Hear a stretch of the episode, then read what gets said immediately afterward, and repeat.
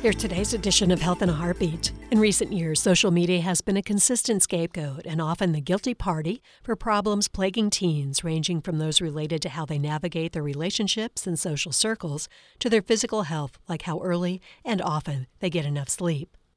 Though some parents may wish otherwise, social media won't be going away anytime soon.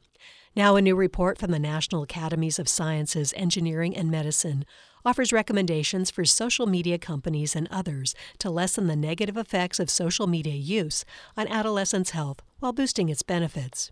The report suggests that differences between teen and adult brains mean that adolescents can be uniquely affected by social media use, for better or for worse. Teens have less developed emotional regulation controls and a heightened sensitivity to rewards.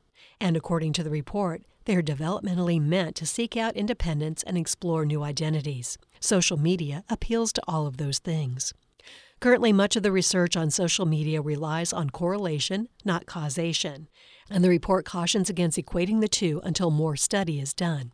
In short, we need better guidelines, including those social media companies take part in and enact themselves, as well as better training for parents, teachers, and even medical providers so they can provide advice and caution against potentially harmful use. Liking a post won't likely end your teen's well being, or if it does, there isn't solid research to say so. For now, moderation works better than trying to completely avoid something so entwined in our everyday lives. This edition of Health in a Heartbeat is brought to you by University of Florida Health, committed to advancing excellence in patient care, research, and education, and by WUFTFM. For more information or to subscribe to our weekly e newsletter, please visit our website, heartbeatradio.org.